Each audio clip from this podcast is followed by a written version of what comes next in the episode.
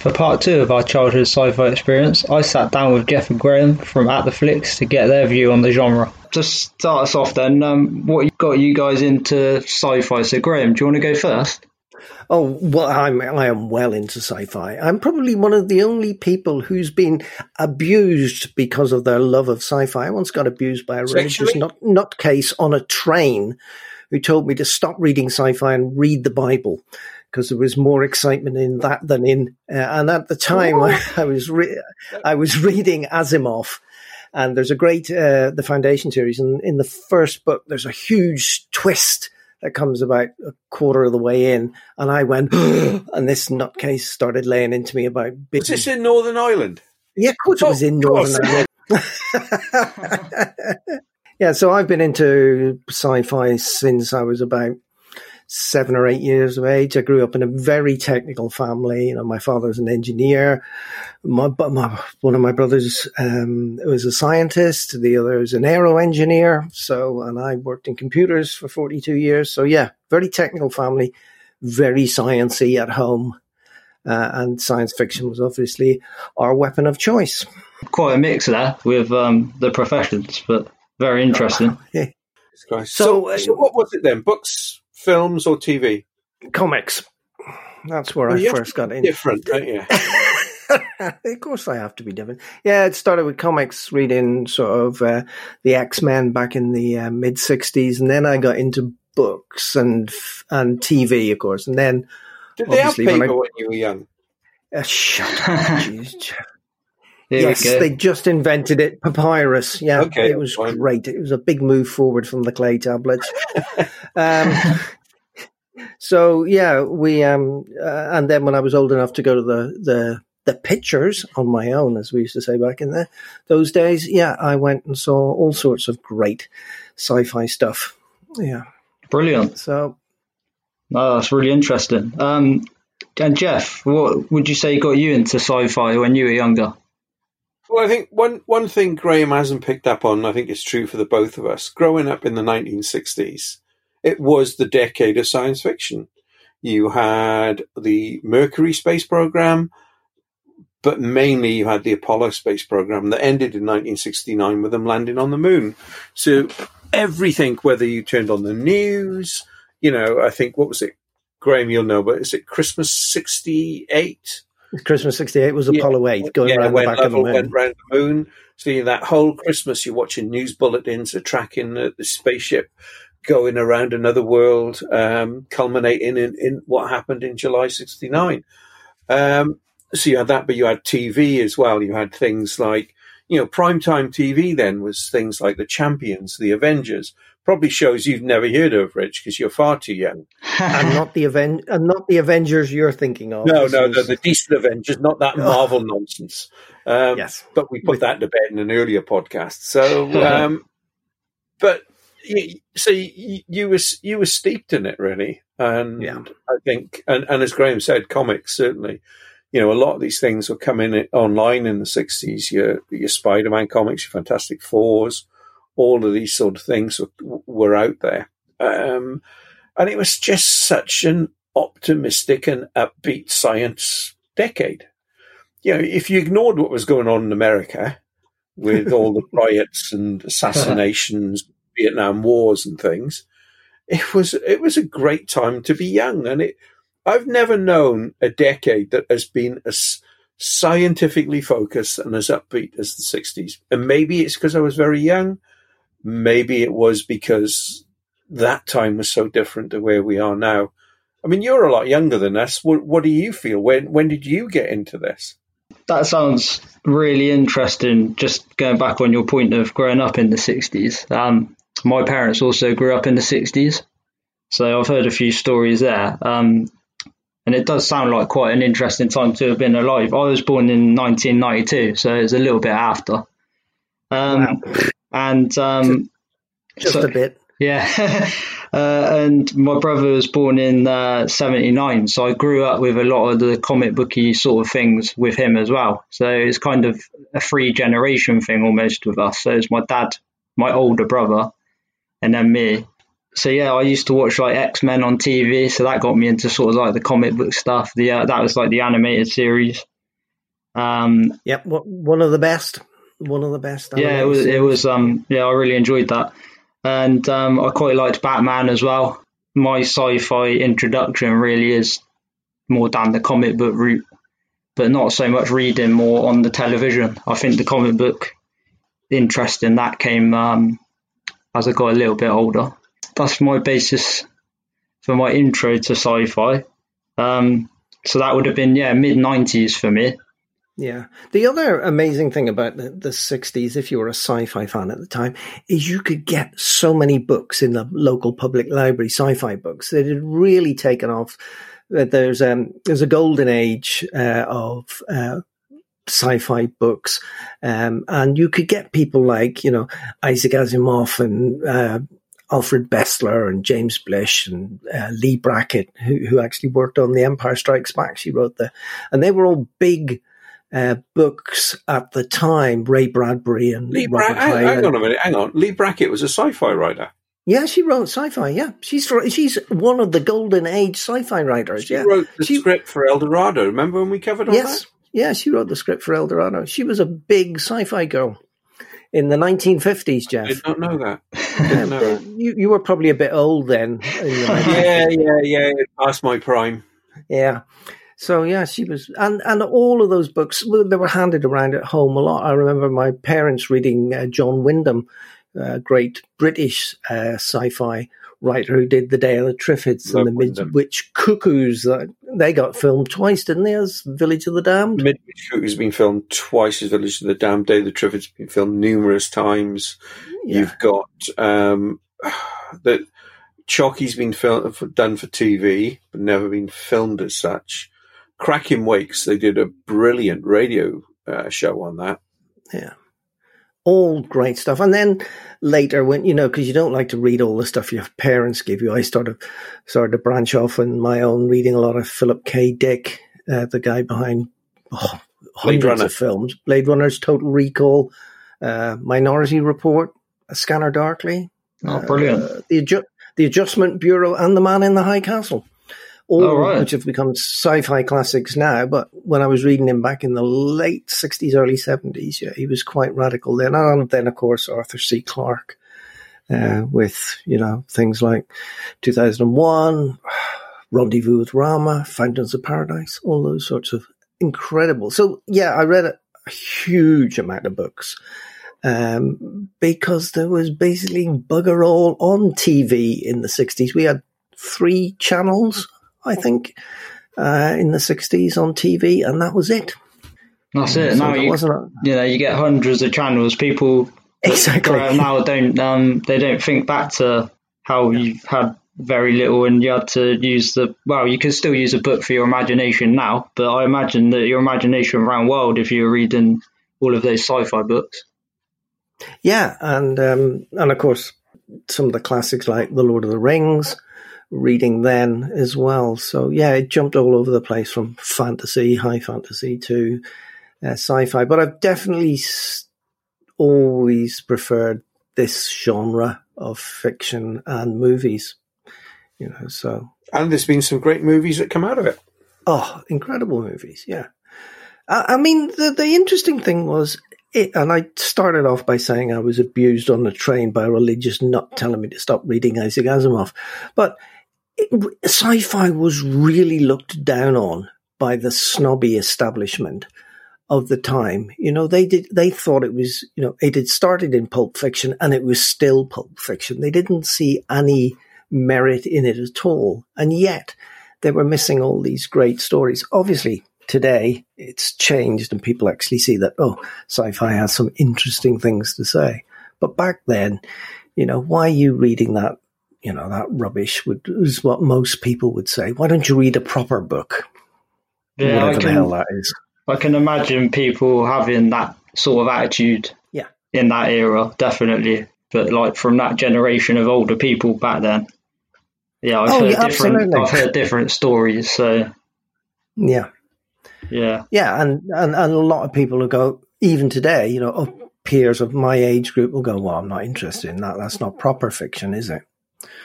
Uh, so what makes it proper by setting it in Basildon then? You know, why, why is that different from setting it on Mars? Uh, you know, I just don't get it. No, I think you made a you've made a great point, and I'm I'm definitely on your side um, with that one. Um, moving on, so I've uh, asked you to to pick out a few of your favourites from your childhood, and if we start with the ones from the '60s, Jeff, do you mind giving me your first pick from the '60s? No, yeah, mine would be Quatermass in the Pit.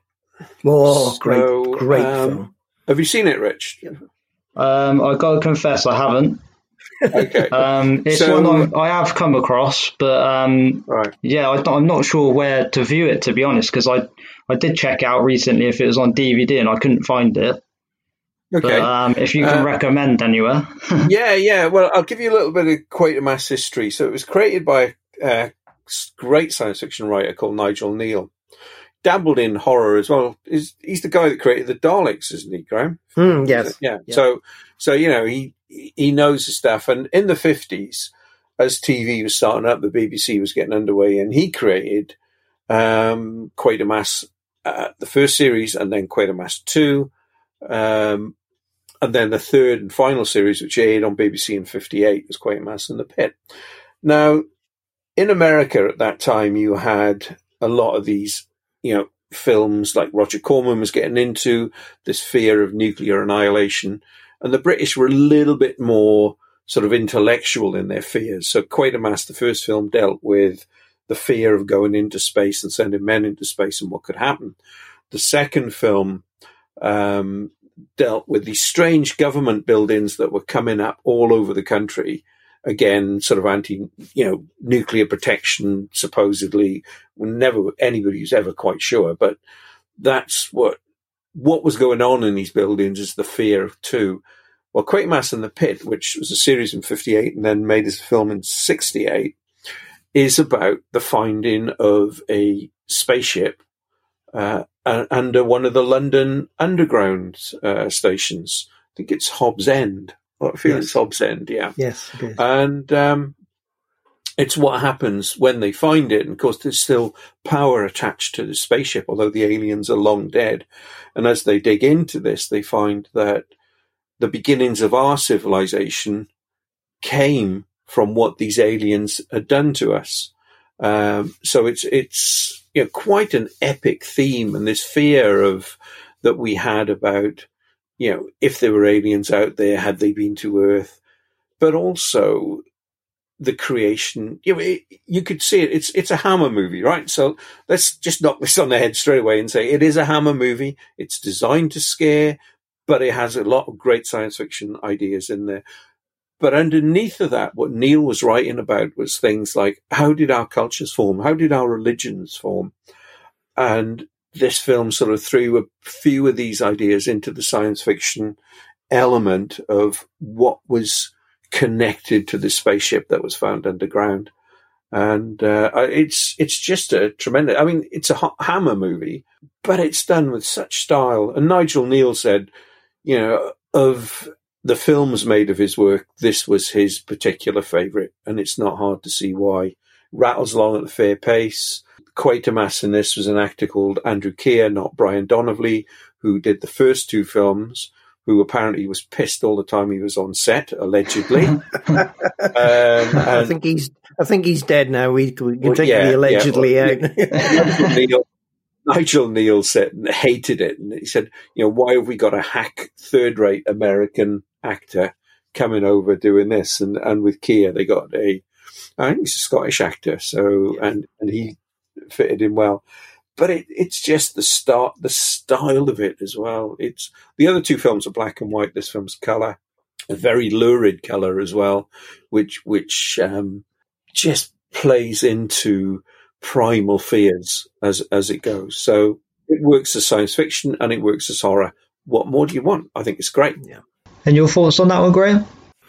Yep, I'd absolutely concur with that one. Yeah, it's a great film. I haven't seen it in about 30 years, but it's definitely on my rewatch list. And um, yeah, now you've mentioned it, I'm going to shift it up the list, I think. It was, I remember watching it late one night and it was just tremendous, scary stuff, but great themes and ideas behind it. Yeah, Yeah, and there, there was a lot of films at that time. Mean, you're going to pick up on one in a minute that exa- had exactly the same thing about the dawn of man, but told from a completely different way that uh, this film did. Yeah, um, you've definitely sold that one to me, Jeff. Um, like I said, I did want to see it beforehand, but it sounds really interesting. I'm surprised in my generation that it's not been sort of picked up on a little bit more. But I don't know if that is hard to is it is it hard to get hold of that one or I don't know. I'll have a check where where it is, but but it's interesting you say it's hard to get hold of because when it opened in America, they had never shown the first two Quatermass films, despite having an American actor in the first two films. They never showed it over there. Okay. So when this film came out, to call it Quatermass in the Pit would have that title had no meaning in America. So they changed the title to Five Million Miles to Earth. So you, might, might, find it under that. Might find it under that title. yeah, no, that wouldn't surprise me. No, thank you for that one. Um, and then moving on to another film in the 60s. Graham, would you like to share yours with us? Well, I'm going full on epic. Yeah, mine's 2001 A Space Odyssey from 1968. That's Same year. 50, 52 years ago. Yeah, it's um, this based on a, uh, a screenplay by Arthur C. Clarke, who I mentioned earlier, and it comes from a book he wrote for a BBC competition called The Sentinel. He wrote that back in 1948. And 2001 A Space Odyssey was a Stanley Kubrick film, and as we all know, Kubrick is a legend, despite what Jeff will say. Um, yeah, and we'll touch on that in a minute. I went to see this. I went to see this when I was 11 years old in the Odeon in Belfast, and it was to me the most grown up science fiction I had ever seen at that time. It was Kubrick pulling out all the stops and pushing everything up to 11. It was filmed in 70 millimeter super Panavision with incredible practical effects. No CGI in those days. A stellar, pardon the pun, uh, soundtrack from the, uh, and a third act which was a psychedelic acid trip. Barking I was mad. I was 11 years old and my uh, mind uh, so, was blown. There's no way at 11 you could have understood that film. I didn't. I didn't. okay, that's fine then. I didn't understand a, word of it. I mean, but this is the power of cinema. I was in space. I was interacting with an evil AI and an unknowable alien presence. And this is just, uh, you know, at that age, you're just completely transported. And when I say grown up, you go in to see a science fiction film, and the first thing is it's set two million years ago. And you think, what, what's, what's going on here? And it's, for the first 20 minutes, it's a bunch of proto-humans discovering weapons. And you think, where's the, where's the spaceship? Seen, you know, uh, the day the earth stood still and forbidden planets. There had to be robots and spaceships in it, you know, if it was a sci-fi film. And then with one of the best scene transitions ever in the history of cinema. It changes into a full on sci fi epic with the bone that the uh, the proto humans using to bash a uh, an animal skull turning into a spaceship. It's just brilliant. And then you're off on a trip across the moon, across the depths of space towards Jupiter. It's just fantastic, absolutely fantastic. And it's it's a hypnotic perfect uh, Kubrick movie. You know, as a director who's famous for his lack of emotional engagement with his actors, this was his film because the principal character is a disembodied computer voice, and the opening scene's got these primitives who don't speak. So there, you didn't have to have any emotional involvement with most of these people. And the last third, as I said, the third act is just a complete psychedelic trip. So yeah, it was fantastic, and I was completely gobsmacked when I went out, and I've watched it about 10 times since, and I still have a great fondness for this film. Yeah, but at least you know what it means now.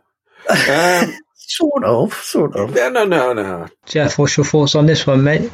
It's, yeah, I mean, that whole business, well, firstly, it's Kubrick, so let's start there. yeah. as emotional as this desk I've currently got my microphone on. Um, so there's your first problem. that desk's probably a bit more emotional. Yeah, yeah, they, yeah as you said, the, you know, the main emotional character in it is a computer's voice. Yeah. Um, and then now let, let's just cut straight to the chase, shall we? Let's fly a helicopter over Scotland and screw about with a negative. And they're alien worlds. Excellent. Have you seen this, Rich? By the way, I have seen this one actually. Um, I've only seen it once, so I've not seen it the eleven times yet.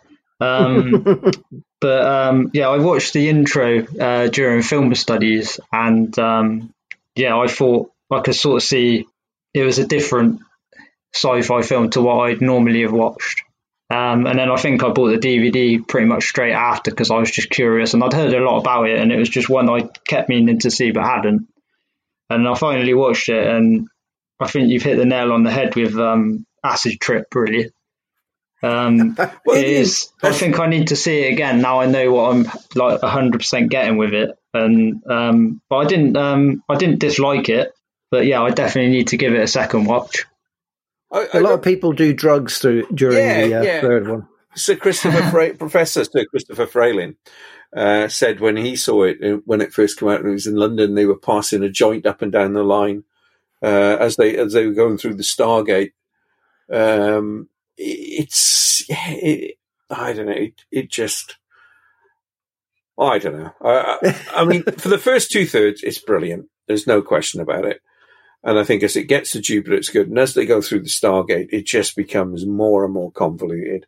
And I can put up with the ideas and I understand, you know, the whole thing about evolution that if they don't move man on to another level, man is going to destroy himself. So if they don't do that, but it's that Stargate just, you know, why don't we do a director's cut? Take that out and put in some CGI. Graham, what do you think? Good idea? You want to paint a moustache on the Mona Lisa. That's really where you're going with that, Jeff. I was surprised how small that painting was anyway. So. yeah, I, I, I agree with that as well, actually, when I went to the museum. um, God. I'm surrounded by Philistines. Yeah. yeah I, look, although, you although should I be thought, lucky I went to France in the first place. um, 2010, uh, the follow up was also a good movie. I like the year we make contact. Yeah, and there's two more in the series. There's Odyssey three, which is 2061, and then there's 3001, the final Odyssey, which so they were going to combine and film as a sequel starring Tom Hanks at one point. Yes, Bagger, he wow. beat me to my little. Oh, sorry, mate. There you go. Okay, no problem. But yeah, um, I thought yeah, 2001 was a standalone masterpiece. 2010 was a good film, and oh, they should do the other two. They should do the other two.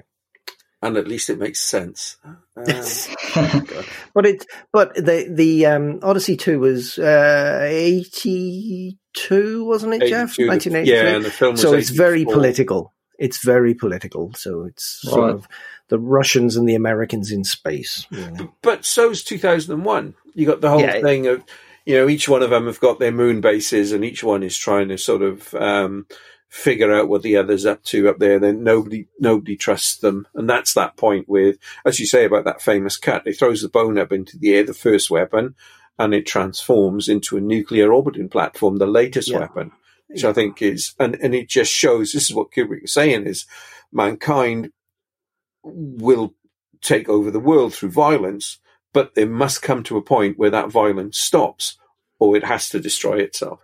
I can't believe that it was 1968 when I was um, researching it a little bit. It's light years ahead of its time. And it took four, um, years, four years to make.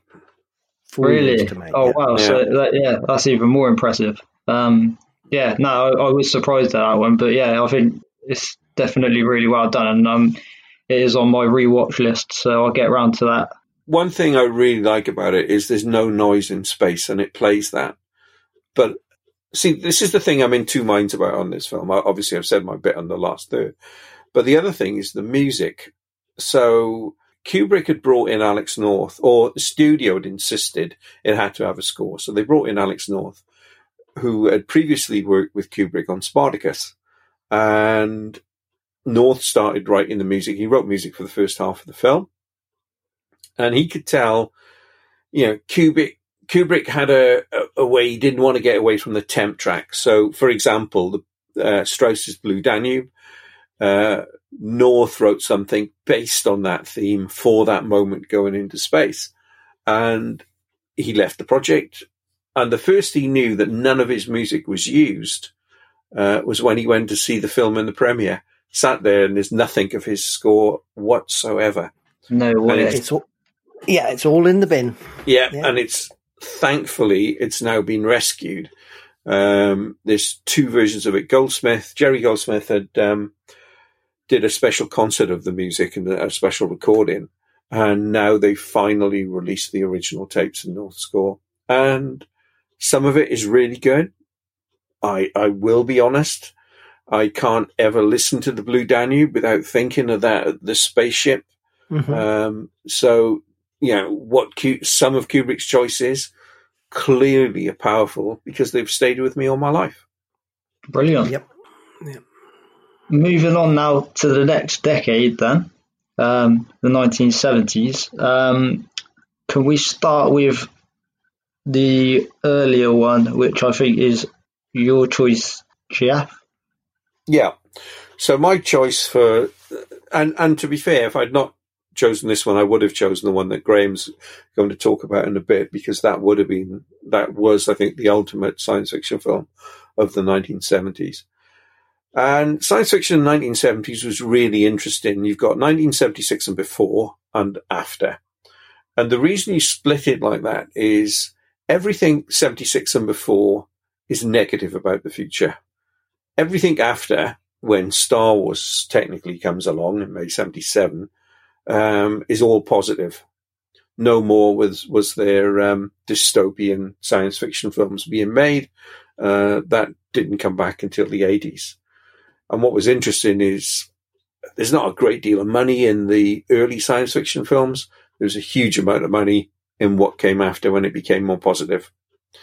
So my choice was from the early 1970s because I like to be miserable. and I chose The Omega Man.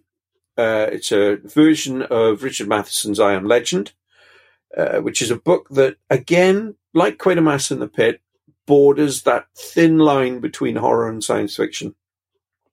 In that the book I Am Legend is about the last man standing in a world full of vampires, or as we like to call it these days, the Tory Party conference. and and um, he in in what they did with the Omega Man with Charlton Heston is they made it um, a, a, plague that came across the world following a war between Russia and China. So it came out of China. How prescient is that? Eh?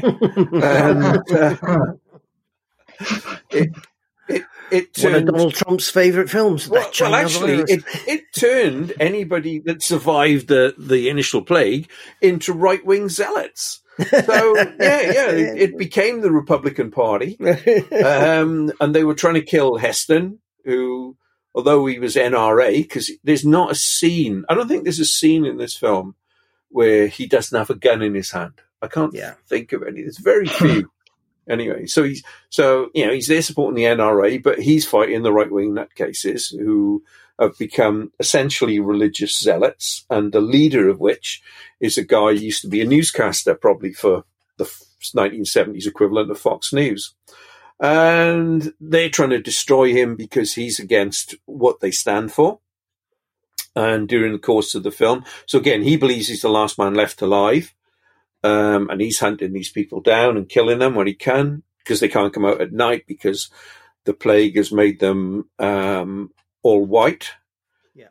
Yeah. So, you know, he's fighting them. And then, of course, he finds um, people that are alive. And what they find is with the plague is when you reach a certain age, you start to turn into one of these albino right wing nutcases. um, and, and what was interesting, again, picking up that colour thing, is the first person he sees is Rosalind Cash, who's a black actress. And it's never mentioned in the film that here's this white guy, Charlton Heston, who was an icon of a film star and a black woman. It, nobody picks up on it because there's no need to. You know, when, and it shows the, the complete futility of racism because when it comes down to there's so few of you left, who cares what color you are, unless you're extreme white, right wing, trying to kill everybody. But so, so it's never mentioned. I, I thought that was um, a really intriguing part about it. So, and of course, then it goes on to get in the, the serum, which hopefully will save the human race. And one thing I'll pick up on in the Omega Man, very much like Quatermass and the Pit, is both films end with Christ-like sacrifices of somebody dying in an extreme way, but to save the rest of humanity. So uh, yeah, so science fiction and religion. I've, I've, if you follow me, you get the whole package. and except except that in the Omega Man, he actually does die in a Christ-like, so he's actually crucified. Yeah at the end. Sorry, massive spoiler alert. There. Yeah, um, for anybody that's never seen it.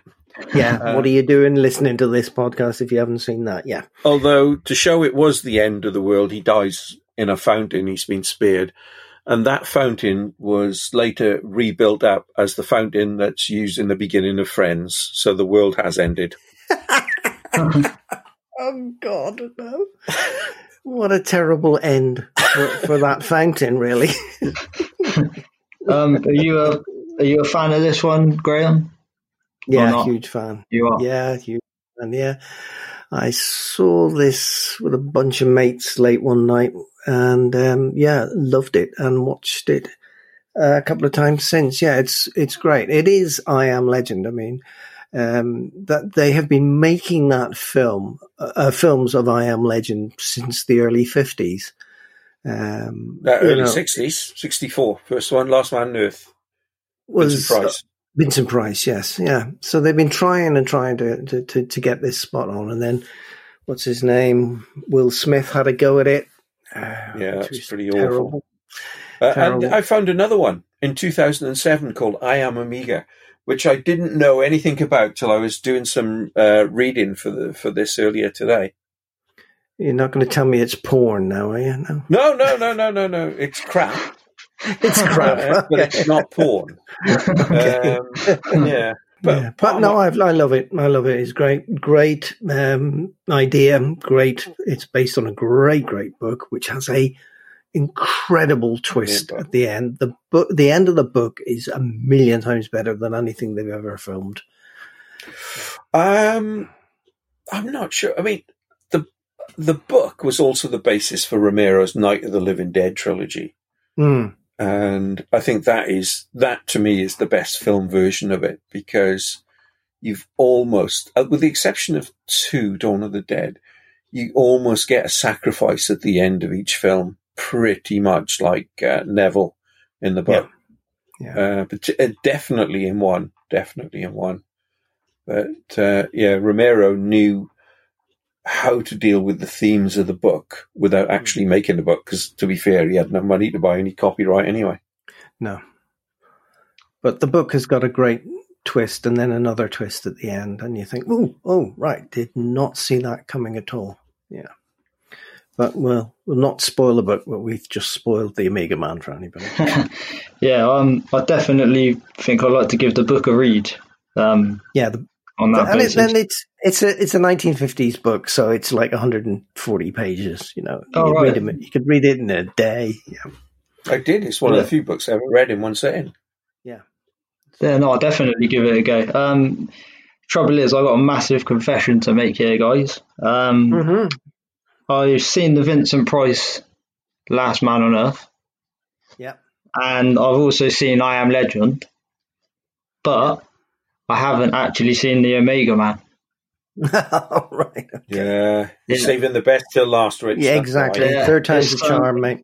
It's uh yeah, it's one that's escaped me and like now I think um my film selection's widened a lot more. And I'm definitely up for giving it a go. Um, before you guys were talking about it, but even after that, it's made me want to watch it even more. So I'll definitely that's bumped up my list that one. So um, I'll watch it as soon as I can. A yeah. lot of and you get, you'll get all the references as well. You know, yeah. you'll get all the the nuances and the references, and oh yeah, I can see where that's going and why you did that. Yeah, it's and and the other thing with it is there was no CGI obviously back in the seventies, so they had to film a lot of the wide angle, uh, the the wide shots early morning. And if you look very carefully in the background, you can see sort of cars moving along roads. yeah, they CGI'd those in. Yeah. Yeah, they CGI'd them in. Yeah. right. On to our next um, 70s pick. And this one's from you, Graham. This is Steven Spielberg's The Close Encounters of the Third Kind from 1977. 43 years old. God.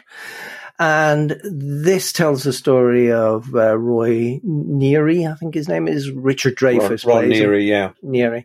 Uh, he's an everyday blue collar worker in uh, Indiana.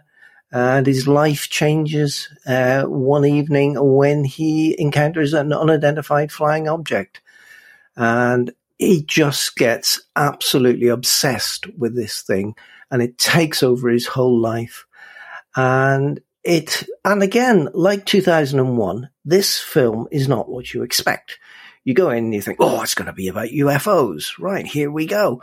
And it doesn't. It starts in the middle of the desert with people running around looking at old aeroplanes. And then you get into the story. So it, again, it sort of subverts your uh, your idea of what a sci-fi film is, because most of the first act is taken up with scientists running around the earth, finding out about these strange notes, you know, musical notes that seem to mean things and that only become apparent in the uh, towards the end of the film. Again, sorry to repeat myself, mesmerizing effect, a total assault on the senses. And from the very first encounter, where Dreyfuss encounters the very first uh, UFO, it was in for the time. It was like I've never seen anything like this. This UFO's right above him, and it was just incredible. And then there's chases with UFOs, and of course Spielberg can do chase scenes like nobody else, and it was fantastic. And then at the end, and Jeff and I have talked hours about the end of this film, as true film nerds can. Get a few beers, talk about the end of Close Encounters. When I saw this in the cinema, it was quite full, and there were, I'd say, you know, a few empty seats, but everybody in this cinema at the last scene where the spaceship comes over the Devil's Tower, it was huge, and everybody's head started to move backwards from the screen as you thought, this is never going to fit over the top. This is too big. And it was almost like a mass religious experience in the cinema. you know, and for an atheist to say that, that's pretty impressive. But yeah, it was so unbelievable. We'd never seen anything like it. And then, you know, people walking under the spaceship as it hovered. And it was just mind blowing absolutely mind blowing. And I had to go and see it again the next day. It was that good. I went and saw it twice. Nice. So yeah, a fantastic, absolutely unbelievable film for the time. Now they could do it in five minutes, or, you know, on their iPhone, the special effects. But then this was just groundbreaking, absolutely groundbreaking. So yeah, so it goes from a close encounter of the third kind, which is seeing a UFO, to the second kind, which is seeing aliens, to the first kind, which is meeting aliens. And that's the sequence of the film. And it's just brilliant. Absolutely brilliant. Yeah, that is um that is a good one. Um, I've seen that. It's been a few years now, but um, it's another one I'd happily revisit. Um, and, and I was hoping during the current pandemic that when they were trying to get classics in the cinema that they would do that one because on IMAX that would be knockout that mm. final scene. Yeah, I think so. Yeah, I, definitely. I, yeah, I I agree with you. I mean, it, I think it's a work of genius. Um, the the one thing that frustrated me is Spielberg then had to tinker with the damn thing and add scenes in. He did a special edition in 1980 he's done other versions since where things have been added and dropped. Um, just go back to the original and leave it, leave it as it is. And, and Graham's right. You, you see it for the first time. You, I knew bits and pieces about what was going on in the film. I knew that, you know, people had been talking about the ending of the film. And Gavin Millar, the critic at the time, said it was like a religious experience. And that's what Graham said. And I would agree. You know, it's this whole touching something bigger than you. I think somebody else said at the time, if there are aliens out there, they would have had to have put this film out first as some PR before they ever came down.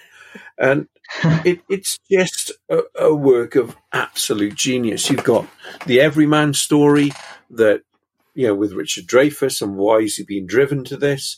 And you've got the government story, which is almost the conspiracy thing that's going on in the background. What are they up to? What are these messages? And when you get to the end, things to look out for is when the spaceship's coming over, and it was a huge model. Uh, but if you look at it, and it was done by various model kits, and you can actually see an upside down uh, C3PO and R2D2 uh, that, that were glued onto it.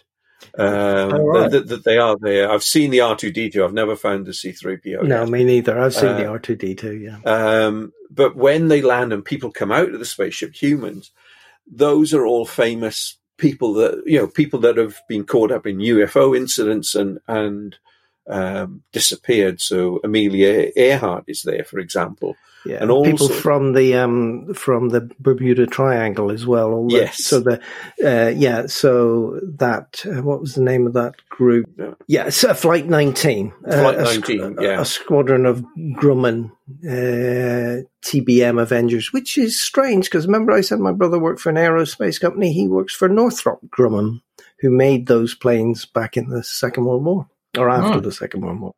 Yeah, but so all they, of this is linked. It's yeah, conspiracy. Yeah. yeah. the reality is they didn't have enough fuel and they got lost. Exactly. Um, but yeah, why why let the truth get in the way of a good story? Um, so yeah, and the other thing I'd say on this is John Williams' music score is tremendous. Mm. It's so powerful. Yeah, and and you've got that opening where it's completely dark and it's just a tone that just comes through and builds and builds and builds, and suddenly it crescendos, and there's white light because you're in the middle of a desert with a sandstorm going on around you. Everything about it is great. Spielberg considers it one of his lesser films these days. He he says he doesn't have the connection to this that he has to many of his other films because he's moved on in his life um, and I think that's a shame because I, it's it's a genuine work of art. Yeah, and again, seeing this as just a, a you know a twenty year old, it was you know just the right time, and there was a lot of UFO conspiracies around at the time. There was a lot of you know uh, stuff about ancient visitations from aliens and all of that. So it just hit the zeitgeist at the right time, and yeah, everything about it is just it's a masterpiece in um, pacing and it's a masterpiece in um, you know moving from scene to scene and you know a stellar performance from Dreyfuss.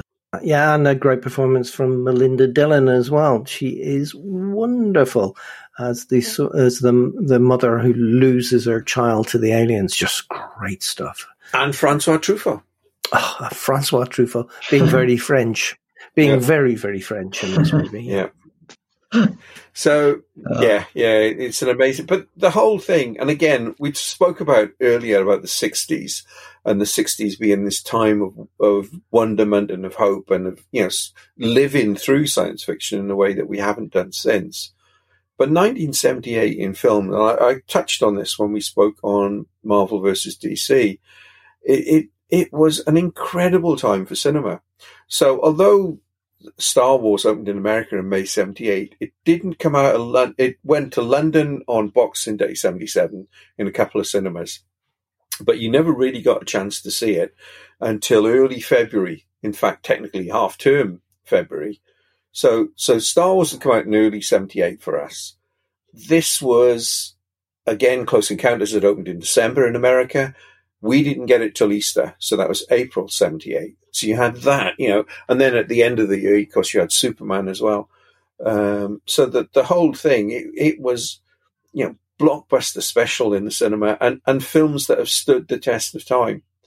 You don't often get that either. You know, you can have the big films, but a lot of them are, are just candy. They just go straight through. But but these films, you know, Star Wars, Your Close Encounters, and Superman, um, they they all stayed. And I think you know the impact of that came through on TV as well because Battlestar Galactica um, was was created in its wake. Um, Buck Rogers in the 25th century. All of these science fiction shows were then strong on TV as well at that point. I'm not saying they're any good compared to the Battlestar Galactica that was remade a few years ago, which is uh, um, a very clever thing. The the original, the only thing it did was upset the Russians um, because they felt that uh, the Americans were were portraying them as the Cylons and putting a complaint about it. so you say, you know, you, what, what can you do? Yeah, exactly, exactly. um, so, so th- there was this huge wave of science fiction, and, and Close Encounters, I think, is the pinnacle of what was going on at that time. I'm a bit jealous of you having the, um, you know, having that experience to speak of when you saw um, a sci-fi film in the cinema because obviously you didn't get the quantity back then. Uh, whereas now, I think obviously with the use of CGI as well, it's kind of overused. So you don't, I find you don't get many like classic sci-fi films coming up now. You know, there's a lot. I think that'll be when if you're talking about in another 40 years, they'll just be forgotten. But these ones Absolutely. that we've mentioned, I think, like you know, in another 34 years, I still think though I'd like to hope they're still being talked about things like 2001 and Close Encounters, and obviously Star Wars will be. Yeah, yeah, I, I hope so too. Yeah, it's great having an insight into your um, childhood experiences with sci-fi. What about yours then, Rich? Come on, what about you? What would you pick on, then. from your era? From your era, from my era, I see. I said no Star Wars, didn't I? Because that yeah. would have been like I'd have been growing up with you know Star Wars. I watched that a lot. Um, and then through the nineties, one of the earlier sci-fi films I watched was um, Signs, which is the M Night Shyamalan film. And I know he's not everyone's cup of tea, and he has done some pretty oh, weird ones. That, um, that, it's got Mel, of, Mel Gibson's in Graham's. It's got the Mel in it. Ah, oh, yeah. terrible. Yeah. yeah. See, I was about... you, you, you, you had things like Twelve Monkeys. That's ninety five. Well, yeah, or... yeah. So so he was so Rich was three then. yeah, yeah. I think I was a bit young for that one then. Um, yeah, um, yeah. So I was about eleven probably when I saw Signs, and it, I. It's that thing. Maybe if I saw it now for the first time, I wouldn't enjoy it quite as much. But I was just fascinated with the whole alien aspect of it, and when they turn up and you see that one on the um, they've finally show one on the screen, I felt freaked out. The CGI now is probably terrible, but when I yeah. saw it then, I was quite creeped out by that and the prospect of aliens. Um, Minority Report, that was another one. Um, you mentioned that earlier. I saw that. Yeah, uh, great. a bit great when film. I was young, but yeah, no, really like that's probably one of Tom Cruise better films. Um, there's also one I really liked with uh, Denzel Washington called Deja Vu. Don't know if either of you guys have seen that. Yeah, that's the, yeah, I've seen it. That's the yeah, forty-minute time travel thing, isn't it? Yeah, yeah, I quite yeah. like that one. Made more um, sense than Tenet. oh, shush. I've still yet to see Tenet. I'm, I'm afraid. Yeah, so they they're sort of yeah. So I'd have been sort of ten to fifteen around the time I saw those. So I think a lot of it I was watching the sci-fi films of old really when I was young, like Star Wars, I must have been about four, I reckon, when I got into that because of my brother um, and my dad being into it. I was lucky to have those older generations introducing me to you know some of the older films, whereas some people I knew probably didn't have that luxury. Yeah, yeah, I think that's very true. Yeah. yeah. I'm just trying to think of so 2010s would be really your yeah. So I, well, 2010 yeah. I'd have been about 18. Yeah, so and this yeah, is what I'm saying. Yeah. I think in more recent years, I think there's not been as great sci-fi films. There's Children of Men. That was um, brilliant masterpiece. I, I, I've, I've only just seen that in the last couple of months, and I would agree. Yeah. So there's your question then, Rich. Of the 21st century, what are the great sci-fi films? I'm I'm going to be a controversial one here because I think a lot of people would pick things like Interstellar and Arrival, and I just didn't I, enjoy I, those I two. Personally, I personally wouldn't have picked either of them. They're good films. I'm not a massive fan of either of those. Um, so I guess in the last few years, sci-fi, I, I, must be really picky with what I go for. I liked District Nine. That's one that gets a bit of stick, but um, I really liked it. And it's it's some of these films I've only seen once that I'm thinking of, and I'm thinking why because I I like I love them, but I need to get around. I think the trouble is you're constantly watching new things. Sometimes you kind of forget to revisit some of the ones that you really like. So, what about Moon or Edge of oh, Tomorrow?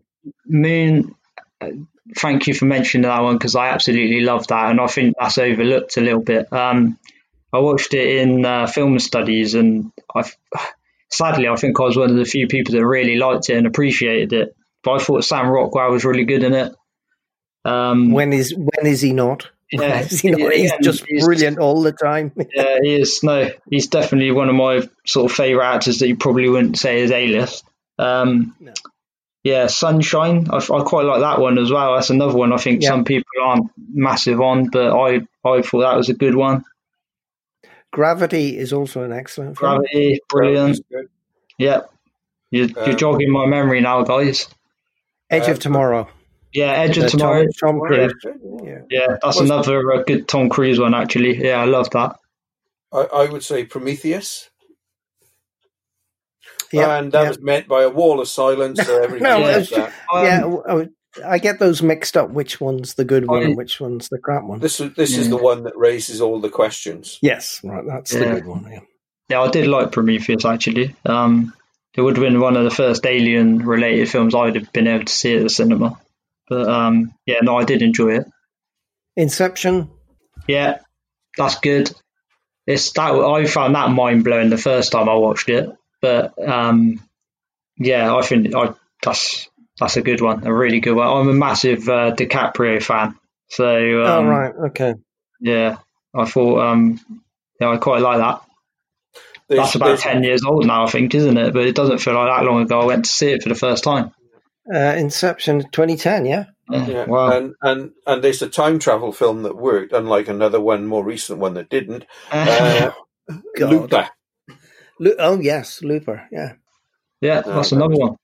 Yeah. Well, that was when Bruce Willis actually gave a damn, wasn't it? Yeah, yeah, when he wanted to give a performance or when it was forced out of him. Yeah. Um, but the whole thing made perfect sense. You know, it was time travel films are so difficult to do. I'm just looking down source code as well. We spoke about Moon. Oh yeah, no, I, I, I quite like source code as yeah, well. I, yeah. yeah. I prefer source code to Moon personally, but uh, it's just me. And of course, Mad Max Fury Road. Oh God, yes. Yeah, that's a good yeah. film. Dystopian, crazy. It's pretty crazy, but um, yeah, I, I thought that was good. And Tom Hardy again, he's another actor at the moment that's just pretty spot on with what he with his work. I'd just like him to speak properly in a film where I can hear him and understand what he's saying.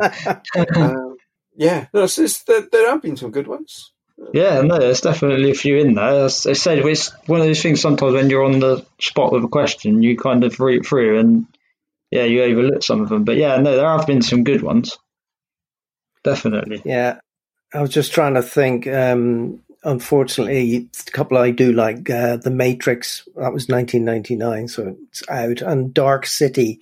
If you haven't seen that, that's a Alex Proyas film. I have seen that actually. Yeah, yeah. great. No, yeah, I've seen that one which cut you've got the cinema one or the director's cut, which is completely different. Oh, crikey! Yeah, I've seen both, and um, I like both. just, just weird that way. Yeah. The thing is, with the, the, the cinema version, it gives the game away straight away, whereas the director's cut doesn't. Yeah. Right. Yeah. Does V for Vendetta count as science fiction? Sort of, yeah, yeah. More yeah, fantasy, probably. Definitely throw that in. But yeah. I think we, I feel we're living that at the moment. and um, I'm just I'm desperately trying to think of any Japanese anime apart from uh, Ghost in the Shell, but I can't. That's '95, but I can't think of anything that's this century that's been really good sci-fi wise. Studio China Ghibli. done some interesting sci-fi oh, films. It's Absolutely. You loved them all, didn't you? Yeah, The Wandering Earth is bonkers. Absolutely bonkers. Yeah. so so the, the, the sun is shutting down. So what are we going to do? Yeah, we're going to attach large rockets to the Earth and push it to another star because that'll work. yeah, it's just, but it's great fun. Just take your brain out at the start and just enjoy the visuals. Yeah, it and that's it. I think nonsense. as much as I like to watch a film where you've got to think about it, sometimes you do need that sort of relief of a film where you don't have to um, mm you know, and you can you can just enjoy the effects. It depends what, what mood you're in, really, doesn't it? So yeah, and there's a great um, Chinese sci-fi writer, and I've forgotten his name now. And that's another joy of being born in the fifties. Um, but he did a great science fiction book called The Three Body Problem, and they're going to make those into, um, uh, if not films for television, they might come out in the cinema. So I'm looking forward to that because I loved the books.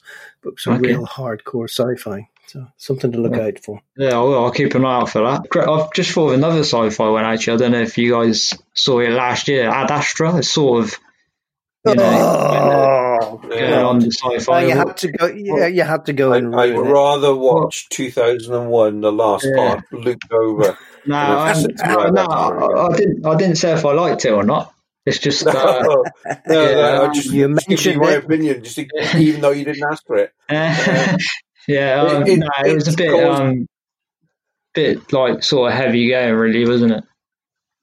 it well, it's caused major issue on our podcast because right. Graham and yeah. I both hate it. Um, and Elijah and Phil, Phil Foster, both love it. And it, yeah, when we were doing our end of year wrap up last year, this came up and we just had to rip the piss out of them basically. um, nice. Which, it, yeah, it was it, shocking. Everything about it from a science point of view is wrong from an acting point of view, Tommy Lee Jones, I, I, I felt sure he was playing Harvey Two Face again. um, it, it just was dreadful. Had they set that film on Earth and it had been a quest to find somebody on Earth, it may well have worked. But the way they did it in space, it's just no. Uh, and when they say? came out with Moon Pirates, that's it. I just lost. Oh, Moon Pirates, yeah, yeah, yeah yeah, I just oh no, uh, no, the will to live was gone long before it. And um, just to sum it up, I went to see it on a. Um, they do an old age pensioner thing, which is quite yeah. good because I haven't actually reached official pension age yet. I don't think. Um, sneaking anyway, in underage. I sneaked in underage. Got my uh, paid my three quid. Got my cup of coffee and a biscuit down in Stroud sat there with this audience of people in watching this film, and this old woman behind me who didn't shut up for a fair bit of the film, but that didn't annoy me because the film was rubbish. And um, at, towards the end, she was saying, "And I've missed my bus watching this shit." yeah, we should, yeah. We should get her on the po- podcast. yeah, yeah. What a what a great. What? Not another one. Yeah, can um, you um, can you find her and I can have her as my next guest?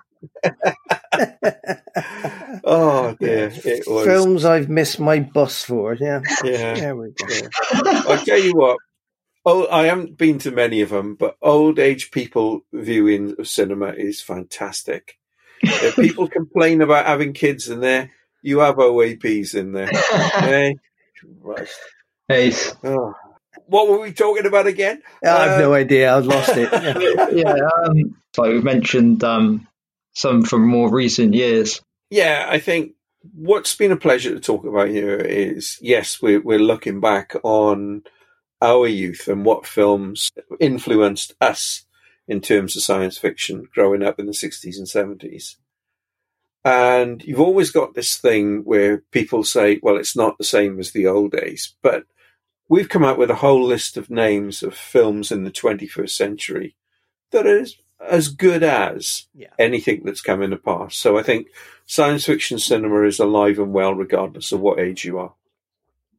After going over, um, yeah, through the through the different decades, I definitely agree with that statement. The only thing I would challenge is science fiction books are about a hundred times better in the 21st century than anything that was written in the previous centuries because I just think science fiction has gone through such a renaissance in the 21st century. It's incredible. I sit and read books now and I'm just absolutely captivated by the depth and thought processes put into the books. You know, I just reread a load of old sci-fi books from the 1950s and they're embarrassing. They really are embarrassing. The ideas are good, but everything else that surrounds it is just total piffle.